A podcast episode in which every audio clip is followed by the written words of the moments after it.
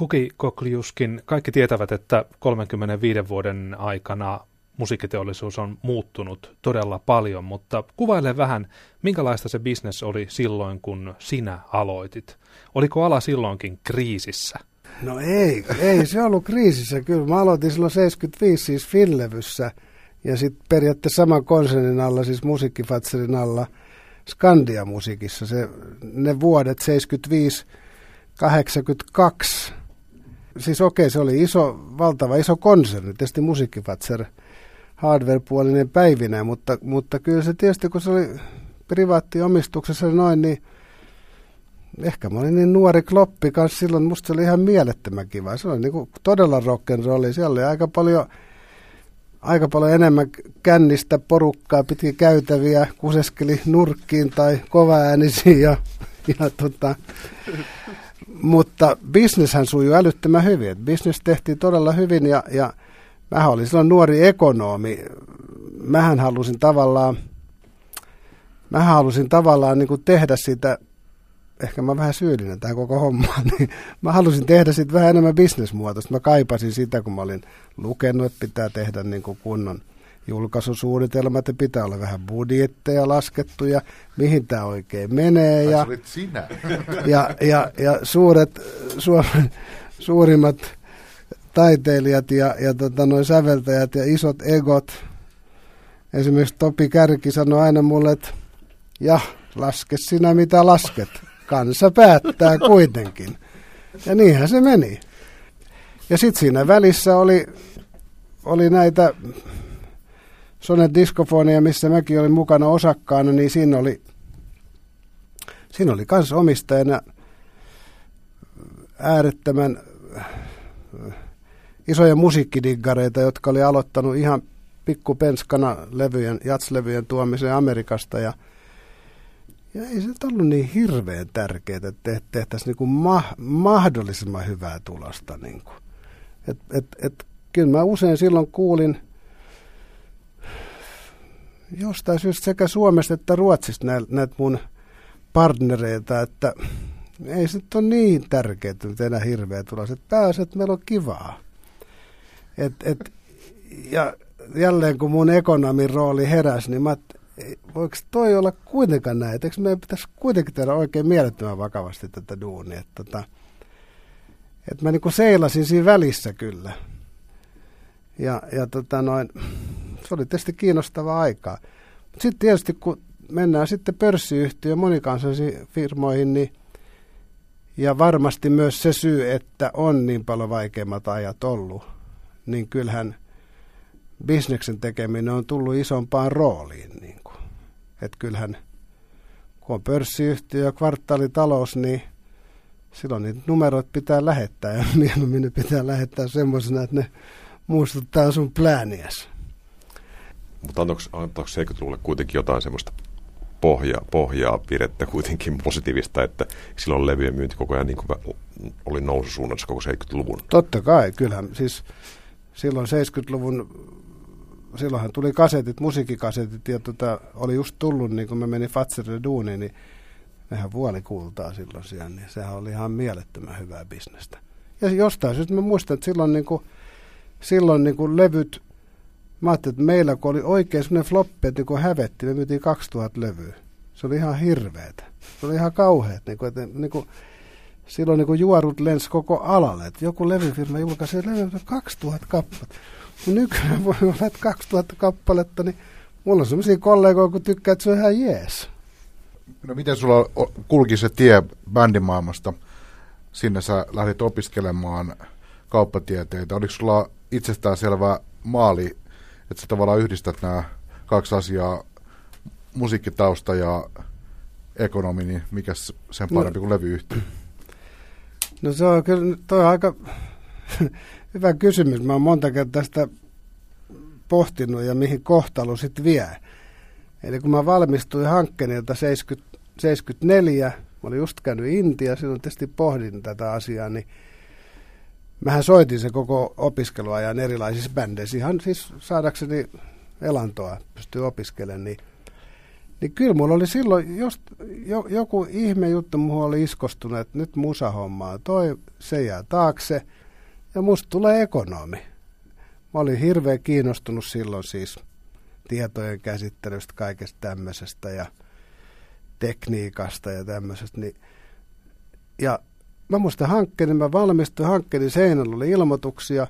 Silloin sai aika helposti duuniin, niin mä menin duuniin saksalaiseen sairaalatarvikkeet markkinoivaa firmaa, joka oli äärettömän kiinnostavaa kamaa, niin kuin ihan mielettömän hienoja erilaisia vempaimia, keinomunuaisia ja ommelaineita ja kaikkea pikkuvauvoille tehtäviä koneita, millä saatiin sopivia annoksia lääkkeitä niihin pieniin verisuoniin. Ja...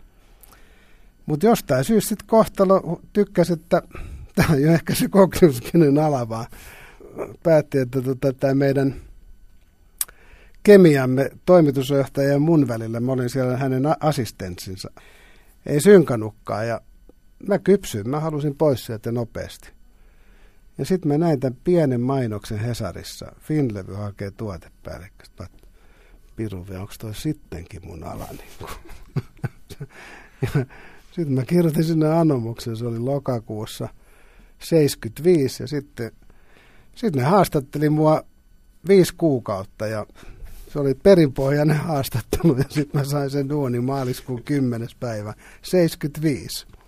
Ketä kaikkia se sua ehti haastatella? Että oliko sillä kyllä se suurin pyöritys oli, oli siis tämä taiteellinen puoli, eli Toivo Kärjen luona mä kävin hyvin usein, niin kun hän, hän haastatteli, hän testasi tarkkaan, mutta minkälainen musiikkimaku mulla on, ja oli hienoja, äh,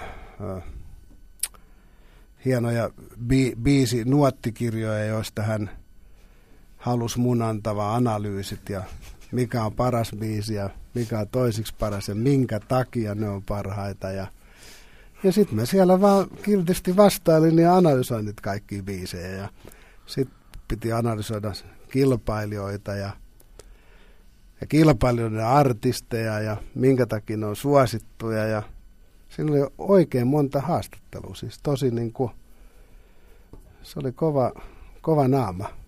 Ei päästänyt mua helpolla. Mitä sun piti niihin kysymyksiin vastata? Pitikö sun vastata niin kuin niihin oikein vai pitikö sun vastata piti, sitä, mitä, mun, mitä sä oikeasti ajattelit? Mä luulen, mä luulen, että mun piti vastata sitä, että, että tota Molli biisit on ne kuningasbiisit siinä maassa maassa. Testataan tajuusta, että mitä. Ö, miten tota, y, sä sanoit, että yksi asia, mitä, mitä piti tota, analysoida, oli kilpailijat, niin yksi haastaja ja kilpailija 70-luvun puolivälissä oli Love Records. Joo, just osut ihan oikein. Yhtiö, yhtiö, niin mikä, mikä tota, miltä Love Recordsin toiminta näytti sieltä, voisi sanoa isomman No ne oli, sel- no, no, ne oli, selvästi, ne oli selvästi älyttömän huolissaan siellä, niin, koska tota, noin, se oli niin kuin ensimmäinen niin kuin oikein kunnon uusi kilpailija. Et siihen aikaan oli monikansallinen firma oli EMI olemassa ja, ja CBS oli just perustettu. Ei siellä ollut paljon. Ja Discofon tietysti, mutta Discofon oli kuitenkin niin ehkä erikoistunut sitten, ei ihan tähän niin kuin iskelmämusaan, vaan oli vähän enemmän folkkia ja jatsia ja, ja, ja tota noin, sitten tulee tämmöinen lavrekos, mikä, mikä tota sekoittaa pakan kokonaan, mistä tulee lauluntekijöitä, erilaisia tekstityksiä, erilaisia, erilaisia laulajia ja välttämättä sen tyyppisiä laulajia, mihin Toivo Kärki oli tottunut. Ja, ja, ja se kaarti siellä ylipäänsä. Että tota, ja sen takia ne sitten perusti haihatin, jonka piti niin kuin iskeä sit siihen samaan, tota, no, saada aikaan samantyyppistä musiikkia. Että kyllä se oli niin kuin, se oli jännää aikaa kyllä tietysti, koska silloin niin, niin selvästi siellä ei sitten niin kuin rahkeet riittänyt siihen vastustamiseen ja, ja samantyyppisen musiikin tuottamiseen. Että se, mutta tietysti totta kai sit pitää kuitenkin sanoa, että että se vakiintunut tuotantostaili ja, ja levythän oli mielettömän isoja hittejä, niin kuin, että kyllähän sieltä tuli ne isot suomalaiset evergreenit, että tässä on niin kuin kaksi aivan erilaista filosofiaa kuitenkin. Niin nyt kai on jälkiviisaasti kai voidaan sanoa, että tavallaan silloinhan se Toivo Kärjen filosofia ehkä oli jo painumassa hiljaa, eikä niin välttämättä kovin hiljaa alaspäin, koska se oli kai se sama filosofia, mikä oli toiminut 50-luvulta lähtien, ja tilalle tuli sitten tämä Records edustaja, mikä varmaan pätee osin siis yhä vielä. Kyllä varmasti. Tämä vanha ja uusi kohtas just silloin. Näinhän se on. Tajuttiinko se silloin? No semmoisen kuvan mä sain, että et, et, et konsernin johto, omistajat halus niin herättää tämmöistä keskustelua ja tehdä jotain. Mutta muahan ei palkattu sen takia sinne firmaan, vaan mä olin ihan niin kuin, niin kuin mä sanoin, mä olin tämmöinen niin se, sekoitus muusikko ja ekonomi, mikä oli se yhdistelmä, mikä sitten taas viehätti heitä. Mä olin aikamoinen fani siinä opiskeluaikana tämmöiseen niin kuin singer-songwriterin hommaan. Et mä kuuntelin mielettömästi se kaikki James Taylorit ja Chris Christopherit ja Seeds and Gruffs, siis tämmöistä vähän niin kuin kantrahtavaa singer-songwriteria, vähän country rockia ja tämmöistä. Mulla oli mielettömän katalogi niitä levyjä ja ja tota, sitten jotenkin siellä, niin kuin kaikissa levyyhtiöissä, niin aina jengi rupeaa sitten sekoilee omien tonttiensa yli, että yhtäkkiä joku rupeakin tuottaa levyjä. Ja, ja sitten tota, siihen aikaan oli studiopäällikkönä oli Jaakko Bori, tiukka, tiukka studiojohtaja, joka, joka meidätkin aikoinaan Topmostin ekan kerran vei koesoittoon. Eli silloin me soitettiin tämmöinen koesoitto akkuteollisuuden studiot Neitsyt-polulla muistaakseni. Ja tota, se oli semmoinen auktoriteetti, että pojat oli kyllä aika hiljaisia silloin, kun mentiin studioon. Silloin vaan laulettiin ja tehtiin parhaamme, mutta ei siitä tullut diiliä. Mutta joka tapauksessa hän oli saanut demon. Ja kun hän tykkäsi, se oli niin älyttömän, musikaalisesti älyttömän hyvä, niin hän soitti se jossain. Meillä oli ihan samanlaisia ei kokouksia kuin nytkin on, niin tota, hän halusi soittaa se ja se oli Esa Niemisen demo. Siinä oli lau, siis tämmöistä singer-songwriter-hommaa ja oli hienoja stemmoja ja totta kai se kolahti minuun, niin kuin, että siinä oli ne stemmat ja sitten siinä oli nämä tämmöisiä singer-songwriter-melodioita ja, ja Boris, että tämä on ihan mielettömän hyvä, tykkää tästä näin. Ja kukaan ei niin kuin älähtänyt ja mä sanoin, että musta on ihan mielettömän hyvä. Niin. Sitten joku siellä sanoi, mä muistan, että oliko se sitten Veksi Salmi oli siellä kokouksissa mukana ja Junnu Vainu. Joku sanoi, no tee sinä se sitten. ja, ja sitten, vau. Wow. No sitten mä ajattelin, no voisin mä tehdä. Mä olin aivan varma, että tästä tulee mieletön menestys. Että se oli just, näin se menee. Joku hirveä haluani ja mielipidettä. Ja sitten juteltiin Esan kanssa, että löydettiin Kim Kuusi, tuotti sen, sen nimeksi tuli Kookas kulki ja se myi 630 kappaletta. Mutta siitä meidän ystävyyssuhde alkoi. Että se oli hyvä puoli. Mutta sitten oli samantyyppistä musiikkia oikeastaan, mutta sitten sinne kantrahtavaan tai countryrockiin, niin oli Karma, josta mä sitten tykkäsin. Just sama juttu, vähän stemmoja ja tätä countryrockia ja ja tota noin, mä sain sen projektin sitten ja, ja mulla oli mielettömän rakas levy, oli Arlo, Arlo Gatrin oli albumi, missä oli The City of New Orleans, ja mä tykkäsin, että tämä pitää tehdä suomeksi. Niin kuin. Ja sitten Junnu teki siitä, huomenta Suomi, ja nyt siitä tulikin sitten iso hitti. Että näin ne vaan menee sitten. Ja mun oli ihan tässä mun niinku duunin, duunin ohella tämmöisiä hommia. Että tota, mutta sitten tietysti kun mä pääsin siihen makuun, niin mua rupesi kiinnostaa se enemmän ja enemmän. Kenes muissakaan, kenen muiden artistien kanssa olit niin kuin No, fi, no, no fi, Finlevyllä, sittenhän sit se tapahtui niin, että kun Finlevy, ö, tai mus, toi Skandian musiikki, jonka, jonka tota johtaja, entinen omistaja Harri Orvoma oli jäämässä sairaseläkkeelle, niin Jussi Vestö, eli konsernijohtaja, kysyi, että jos mä voisin mennä sinne tämmöisen general manageriksi. Ja sitten se kuulosti ihan älyttömän kiinnostavat, kun siellä taas oli – kotimaisten lisäksi just näitä levymerkkejä, joita mä, mistä mä tykkäsin, oli Warner, Electra, Atlantic ja Sonetista Islandia Virgin ja kaikki näitä pikkumerkkejä siihen aikaan. Mä ajattelin, wow, no, toi on just sitä mun musaa, että tota, mä haluan sinne. Ja sit, siellä sitten oli, oli iskelmaartisteja.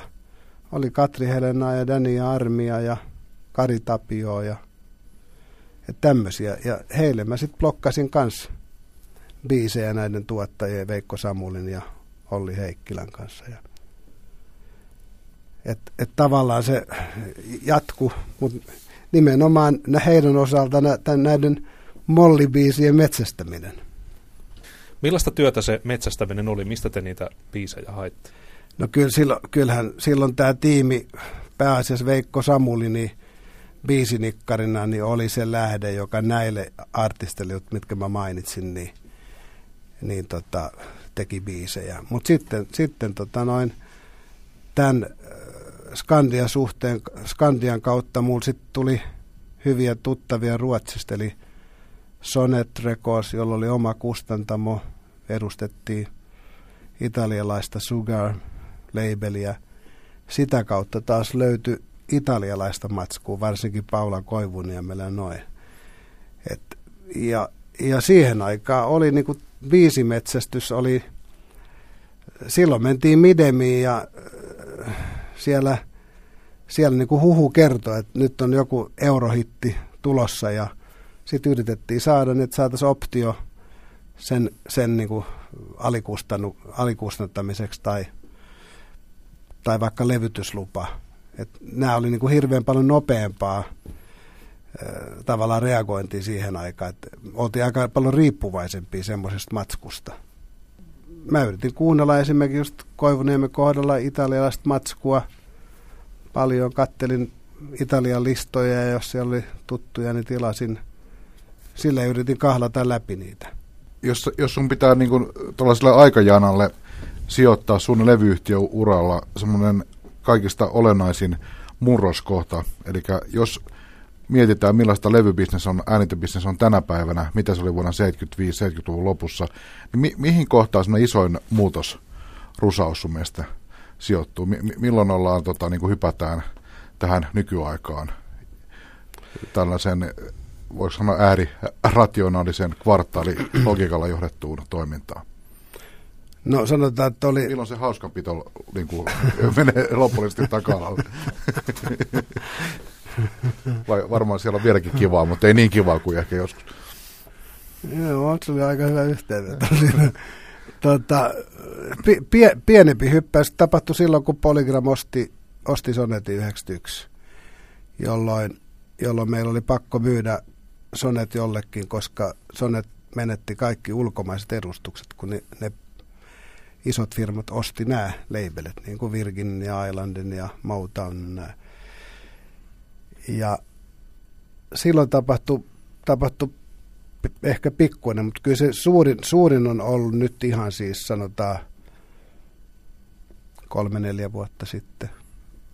Et silloin on, on selvästi tullut vielä, vielä niin kuin isommaksi tai tullut isompaan rooliin raportoiminen ja numeroiden lähettäminen ja analyysit ja tämmöistä näin. Aika paljon mun aikaa on mennyt semmoisen. Tietysti mä tykkään numeroista, mä oon aika hyväkin niissä numeroissa, mutta, mutta sitä on paljon. Niin kuin. Et sanotaan nyt, että jos, jos kysyt jotain vuotta, niin, niin se on suurin piirtein, kyllä se varmaan se kymmenen vuotta sitten on, kun, kun ehkä Vivendi, Vivendi osti Philipsiltä Polygramin ja yhdistyi, että sitten tuli Universal, niin si, siinä ehkä, tai vähän sen jälkeen – ehkä 2000-luvun alussa si- siinä hujakoilla. Te toimitte täällä Suomessa tämmöisen aivan käsittämättömän valtavan kansainvälisen megakonsernin semmoisena pikkusena filiaalina, ne, jonka pomona sä oot ollut. Kuinka paljon se kansainvälisyys näkyy siinä? Siis ollaanko ulkomailla kiinnostuneita, että mitä kaikkea te täällä puuhaatte ja kuinka paljon te myytte levyjä ja minkälaisia artisteja täällä Suomessa on? Kiinnostaako se ketään tuolla? Vai kiinnostaako se pelkästään ne numerot? Mitä, mitä sä ilmoitat, että tällaista kauppaa on käyty? No, toi, menee, toi, toi menee niin kuin aaltoliikkeinä. et, et, et nyt mulla on taas semmoinen tunne, että nyt ollaan vähän enemmän kiinnostuneita, julkaistaan niin kuin eri maista levyjä enemmän ja, ja kysellään niiden perää enemmän. Sehän, sehän aina kanssa riippuu, että et, et, et missä maassa on ne isoimmat artistit. Et se on selvää, että jos nämä isoimmat meidän maat, Englanti ja Jenkkilä, menestyy ihan mielettömästi kotimarkkinoilla, niin se on selvä asia, että silloin, silloin pusku on iso näistä maista ja näiden artistien breikkaamiseksi. Jos se näyttää niin kuin vähän heikommalta, niin se on selvä asia, että silloin, silloin meidän pitää elättää enemmän itse itseämme ja silloin, silloin se paine on niin kuin iso, vielä isompi siinä. Mutta kyllä mun pitää sanoa näin, että kyllä se on aina kuitenkin ollut Suomen maassa se, että se tärkein homma on ne kotimaisten artistien niin kuin löytäminen ja breikkaaminen. Et si- siinä ei ollut ikinä epäilystäkään. Niin kuin. Kyllä se kiinnostus siihen musaan on kanssa, kyllä se on, kyllä se on tietysti suuri. Et, et, kyllä me ollaan tuossa, varsinkin siinä, siinä tota, no 91 sen jälkeisenä viitenä kuutena vuotena, niin kyllähän Ruotsi oli ylivoimainen niin kuin verrattuna siihen, mistä maasta ne oli eniten kiinnostunut. Mutta, mutta sitten vähän kun se buumi meni ohi, niin, niin kyllä me ollaan niin kuin samassa rivissä ollut nyt yhtäkkiä. Sitten meillä on ollut nämä Hevanderit, niin kyllä me ollaan oltu taas sitten tähtiä siellä niin, että Bodomit ja Nightwishit ja Apokalyptikat ja näet, kyllä ne on niin kuin, kyllä ne on tuonut kartalle sitä hommaa. Että kyllä se, kun täällä on 60 prosenttia kuitenkin osuus on kotimaista, niin kyllä se tietysti, totta kai se herättää niiden, niiden tota mielenkiinnon, että mitä nuo jätkät siellä oikein tekee ja että, että tota, miksi noilla ne menestykset, teille ei ole, tai päinvastoin, että se, ja mehän esitellään niitä, kyllähän ne haluaa kuunnella niitä, että kun meillä on kokouksia, niin kyllä, kyllä tietysti aina kysytään ja pyydetään kertomaan jostain sukseesta tai onko se joku just semmoinen kiinnostava homma, mikä voisi mennä. Ja kyllä me koko aika tehdään sitä duunia. että meillä ei ole mitään just tällä hetkellä niin kuin vaan sitä varten olevaa henke, ihmistä, joka niin kuin puskisi näitä ulkomailla, mutta sekin menee niin kuin aaltoliikkeen, että välillä meillä on ja välillä me ei, ei, ei ole.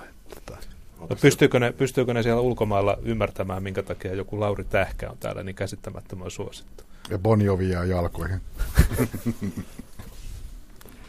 kyllä, mä, kyllä mä luulen, että ne pystyy. Kyllä mä muistan, kun tota, no, meillä oli tuolla, onko se kuudes linja jo, siellä meillä oli semmoinen showcase, missä oli meidän uusia artisteja. Meillä oli aika paljon ulkomaisia vieraita, oli siellä paikan päällä, niin niin tota, bändi, kyseinen bändi ei ollut ehkä ihan kypä iskussa silloin, mutta kuitenkin se kombinaatio, musiikillinen kombinaatio – teki kyllä säväyksiä. Kyllähän ne, kyllähän ne kuulee sieltä tämän saman melodian, mistä sä oot puhunut tässä koko ajan. Että tota, kyllä se voittaa, voittaa tuon maun. Ja, ja si, siinä, siinä voi olla tietysti se kanssa pieni kynnys, että ehkä näissä muissa maissa tämä mollivoittoisuus ei ole niin, niin kova juttu.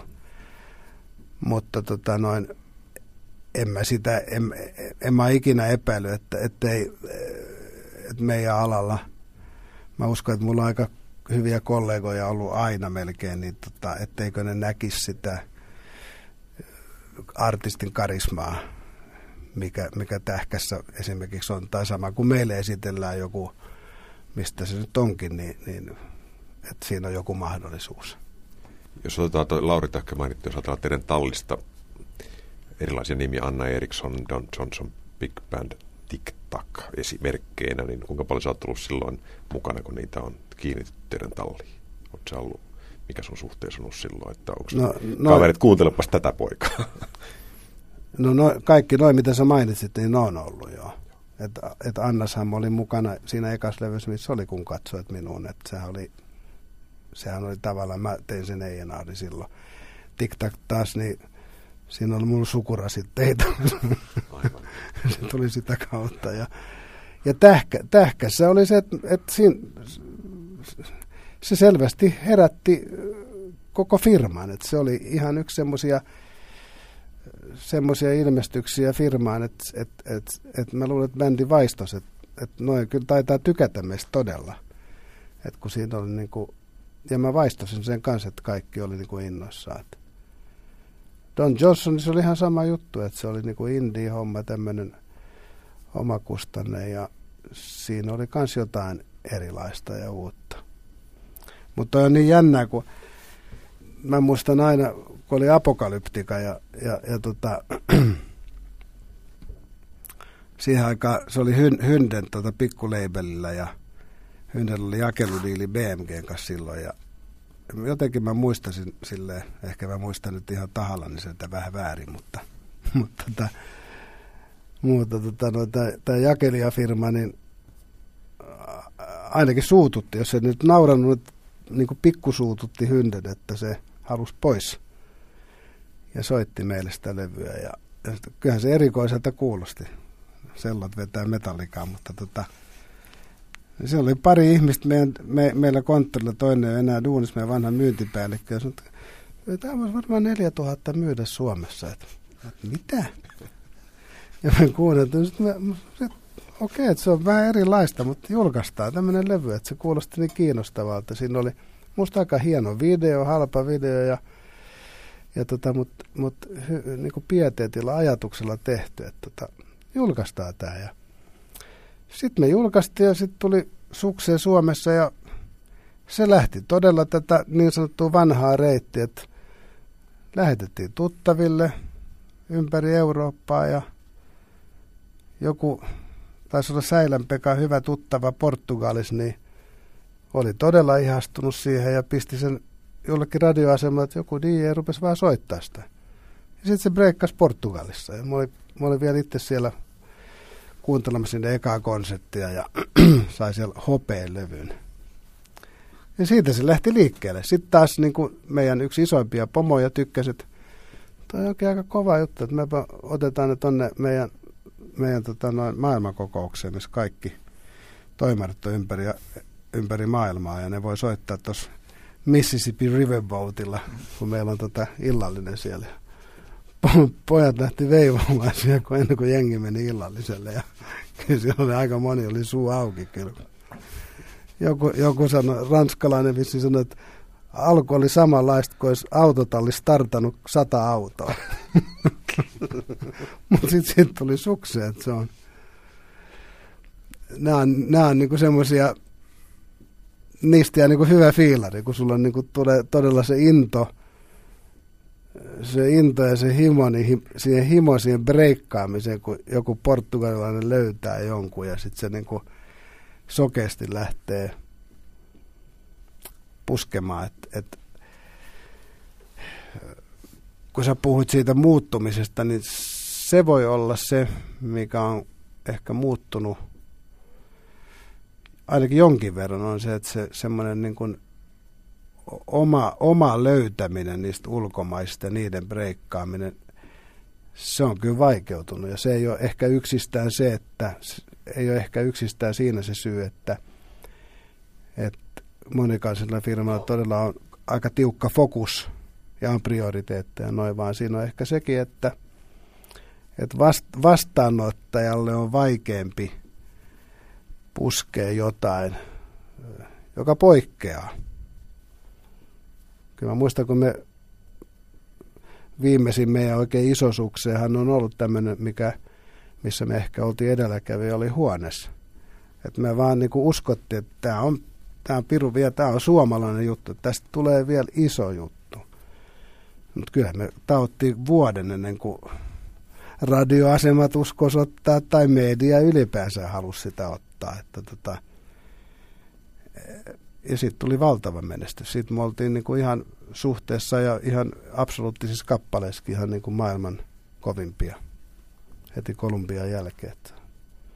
Mutta näitä on niinku vähemmän ja vähemmän. Että tota, Eli kerrotaanko teille tavallaan ulkomailta, että nyt on nämä artistit, jotka pitää saada breikkaamaan no, Suomessa? No ne on just niin kuin mä sanoin, että aina kun ne on niin kuin, jos emoissa on niin kuin valtavia hittejä, niin totta kai se on niin kuin ihan sama kuin, se on ihan sama kuin mulla on Lauri Tähkä. Että jos, se vaan, niin kuin, jos mä vaan mi- voisin keksiä, miten joku voisi ymmärtää suomen kieltä tai että joku voisi ehkä oivaltaa sieltä jotain, niin mä, mulla on sokea usko, että sekin voisi breikata. Niin kuin minkä helkkarin takia se ei voisi breikata, koska huoneessa breikkaa Suomessakin, niin miksei Lauri Tähkä voi breikata jossain.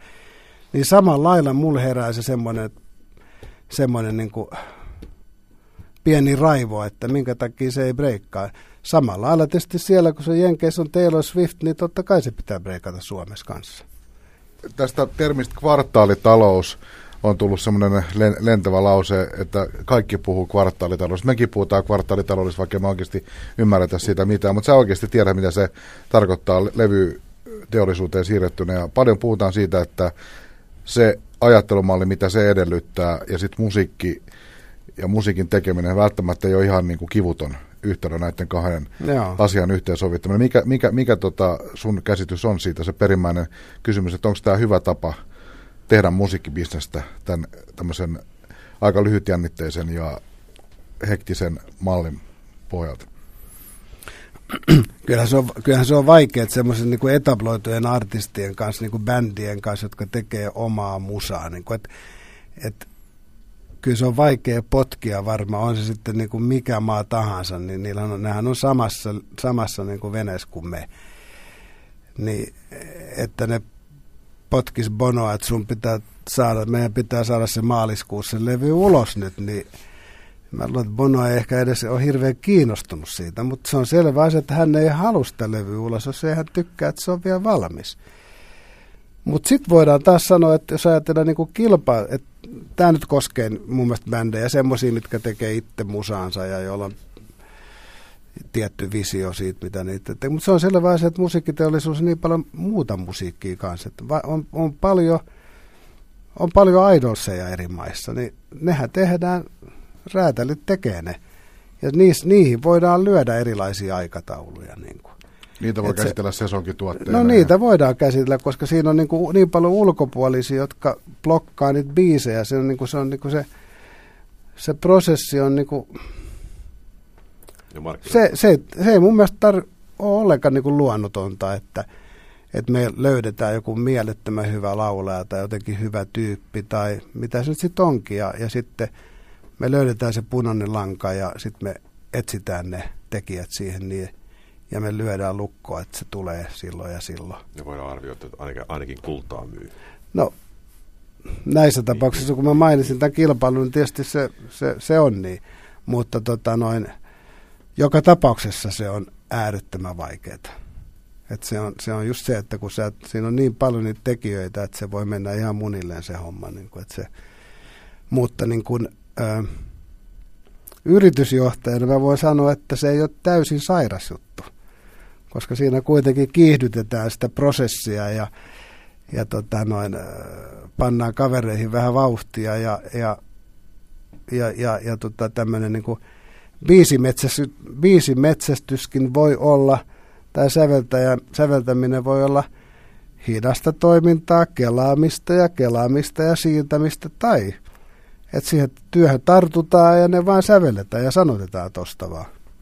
Mutta jos ajattelee, että, että tiettyihin juttuihin se sopii, mutta kuten sanoin, mutta jos ajatellaan, että sellainen yksi ydintehtävä levyyhtiöllä perinteisesti on ollut tämmöisen artistisen Kyllä. lahjakkuuden kehittäminen ja hiominen, Joo. niin sen kanssa se on pikkasen niin kuin Näin ristiriidassa. On. Näin on, Joo. Ja onko tota, siitä seurauksena se, että ää, isot levyyhtiöt välttämättä ei tulevaisuudessa ole niitä ikään kuin semmoisia kasvattajaseuroja ollenkaan? Ne ei ole hyviä, hyviä paikkoja hioa mm. asioita pitkällä tähtäimellä? Mä luulen, että se on, se on kom, kombinaatio kyllä, että sulla on niin kuin jossain isoissa firmoissa, niin nämä ENR-ihmiset, ne voi olla erilaisia kanssa. Että sulla voi olla semmoisia ihmisiä, jotka tekee sitä duunia ja se on niin kuin hyväksyttävä. Että se ei ole nyt tämä eka levy eikä se ole levy. Toivotaan, että se on kolmasta. Meillähän on, mehän omistaa semmoinen label, Spine Farm ei niitä artisteja breikata tuosta vaan. Ni, ni, mielipide sieltä konttoripuolelta on sitä, että se voi olla kymmenes levy. Sitäkään mä en ole varma, että onko se oikea filosofia. Mutta tota, ja sitten sulla voi olla yksi tuottaja, joka niinku suoltaa niitä biisejä sanotaan just kun me viittaan siihen Finlevy-aikaan, niin siellä oli semmoinen kombo ihmisiä duunissa, joilta tuli ne biisit. Niin kuin, että kun Kärki teki sen melodian, niin Junnu tai Veksi teki sen tekstin siinä samassa suurin piirtein. Ja, sillä Ja artisti sisään. Et, et, kun sulla on hyviä laulajia, hyviä persoonia, niin jonka niinku kemia synkkaa, niin en mä näe, että se on, se on mitenkään hirveä omitus tai hassu. Koska mulla on jotenkin sellainen tunne, että se näiden kilpailujen myötä, niin, niin tavallaan niiden tyyppien etsiminen on vaan niinku kiihtynyt. Et toi puoli bisneksestä on, niinku, se on niinku kasvanut. Tulee niinku, te luette lehdestä, että se on löytynyt se. Nyt on tämä täti talentti löytynyt yhtäkkiä. Mitä siitäkin voi tulla vielä. Tiedätkö, että niinku, ei semmoisia paljon vuosia tarvitse kasvattaa. Niinku. Mitä jos leikitään semmoinen ajatusleikki, että tänä päivänä tulee joku sanotaanko vaikka 28-vuotias vastavalmistunut ekonomi, joka on jolla on vähän musiikkitaustaa ja miettii, että mihinkä duuniin tässä lähtisi, että tota, tulisi kysymään sulta neuvoa, että mä oon kiinnostunut musiikkialasta, niin sanot sä, että ehdottomasti kannattaa vai suosittelet, että meidän mieluummin tuohon saksalaiseen sairaalateknologia-yritykseen, että se on paljon, tulevaisuus näyttää paljon valoisammalta. Onko tämä tota, tulevaisuuteen katsoen, niin onko tämä edelleen yhtä kiehtova ala kuin se on ollut sun uran aikana tähän mennessä? Onko suositeltavaa lähteä leikkiin? No kyllä, kyllä mä uskon, että se, sehän on selvää, että ne, jotka tulee tälle alalle, niin, niin kyllähän ne tulee. Siihen sehän on vähän kutsumusuuni. Sä rakastat sitä musiikkia ja sulla on omat illuusiot tästä näin. Ja, ne ei usko järkipuhetta. niin, niin. En tiedä kyllähän me sitten palkkaan talousjohtajia, jotka, jotka tulee noilla avuilla siis, että et sitten se on se duuni, se on ihan samanlainen duuni kuin missä tahansa firmassa, paitsi että tietysti ehkä ilmapiiri voi olla, en mä tiedä onko se enää sekä niin erilainen kuin mitä muissa firmoissa on. Voi olla, että muut firmatkin on muuttunut vähän enemmän levyfirmavaiseksi. On se sitten ala kuin ala, että, että se et, ei ole niin – luovuudesta puhutaan muillakin aloilla. Niin, että et, niin kuin mä, niin kuin mä oon sanonut jollekin, että et, perhana meillä, meillä, ei, meillä ei ole edes semmoisia artisteja enää, kenen kanssa mä voin mennä niin kuin dokaamaan. niin kuin, että mä oon 60, että kaikki ottaa niin mielettömän vakavasti tuon duunin, että tota, mä vähän liioittelen, mutta Joo. ehkä niin hirveän paljon. Että se, se, mu, se on muuttunut, että se, lenkkeilyseuraa löytyy, mutta ei, ei, ei joo, tota bailausseuraa. Joo, joo että se on niinku se... Lauri Tähkä vetää maratonia siltä pohjalta. Lauri, Lauri Tähkä, oltiin Emmoissa, niin hän lähtee himaa sieltä, niin sen takia, että hänen pitää lähteä aamulla herätä kello kahdeksan mennä juoksemaan. Niin kuin. Ei siinä auta puheet. Niin kuin. et, et, et se on niin kuin... Vaikka olisi minkälaista champagnea tarjolla. Ei, niin... ei, ei, ei, joo, joo. No näihin sanoihin oli hyvä lopettaa tämä varsinainen keskustelu, mutta Pop Talkin taka, tapaa nyt on sitten jokaisen vuoro kertoa viime aikojen kohahduttavimmasta omasta musiikkielämyksestä. Annetaanko vieraan aloittaa? No, mä en osaa voi sanoa, että se on niin kohahduttava, mutta se on niin mielenkiintoinen ja miellyttävä. Ja jollain lailla, kun mä sen ikäinenkin on, niin se jotenkin vahvistaa ehkä munkin itsetuntoa. On on tota noin Robert Plantin Alison Krausin tämä duettolevy. Koska siinä on niinku, siinä yhdistyy niin mielettömän monta asiaa. Että siinä on loistavia melodioita ja uskomattoman hienot harmoniat. Kaksi ihmistä laulaa, kaksi niinku ihan eri, eri tota noin, ja ja sitten kundi on sama ikäinen kuin minä, niin kaikki on mahdollista. Että tota. se on hieno pläjäys vaan mulla ei oikeastaan ollut mitään, mutta nyt, nyt mä kekkasin, mä peesaan heti tota, koska ei mikään suuri levy, mutta semmoinen kahdeksan pojo kymmenestä korkeintaan. mutta anyway on siis täysin tuntematon mulla niin Sarah Watkins-niminen kantrilaulaja ja, kante, ja viulisti tehnyt ensimmäisen soul-levynsä ja tota, sen on tuottanut John Paul Jones. et ehkä, ehkä ne yrittää jotain samaa siinä, mutta siinä on jotain samaa, mutta no se ehkä se Plantti ja Krause on, on, on, on hieno pilvi, mutta tuossa oli jotain. Ö, mun ehdottomasti kovin kolaus tässä ihan lähemenneisyydessä oli Yle Teemakanavalta tuli ö, Norjassa hetki, Oslossa oli 1967 taltioitu Stax-levyyhtiön Ah, ah.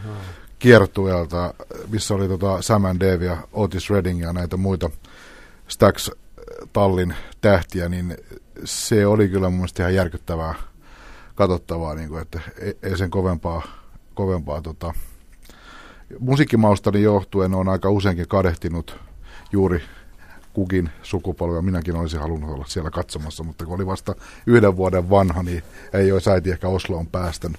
Mutta Mä näin se- mä näin sen Helsingissä. Eikö se oli niin, että oli tosi vähän jengiä katsomassa? Oli, joo. Ei ollut paljon ketään. Pa- pari, pari tuolirivillistä Joo. ymmärsi sen Joo, hyvän päällä. joo. Heimo Holopainen Joo. ja, Liuski, niin Joo. Top Most-yhtiöstä olivat paikalla. Sen mä Joo. tiedän, en ollut itse. Joo, mutta kyllä sitä tajuu, että minkä takia sitä Otis Reddingia vieläkin ihmetellään, että olisi aika Joo. raju touhu. On. Mä en, mun musiikki, ei tätä nyt voi elämykseksi sanoa, mutta se oli semmoinen havainto siitä, että musiikki on joillekin ihmisille edelleen tärkeää. Tota noin, niin oli tämä uutinen, jossa tämä yksi suomalainen ilmeisesti harrastelija pianisti, pianisti kertoi voittaneensa merkittävän ranskalaisen pianokilpailun ja tämä uutinen meni suomalaisessa tiedotusvälineessä läpi kuin häkä. Ja tota noin, niin minusta on hienoa, että joku vielä arvioi, että tällä alalla voi päteä niin hyvin, että sen edestä kannattaa vaikka vähän pistää omia.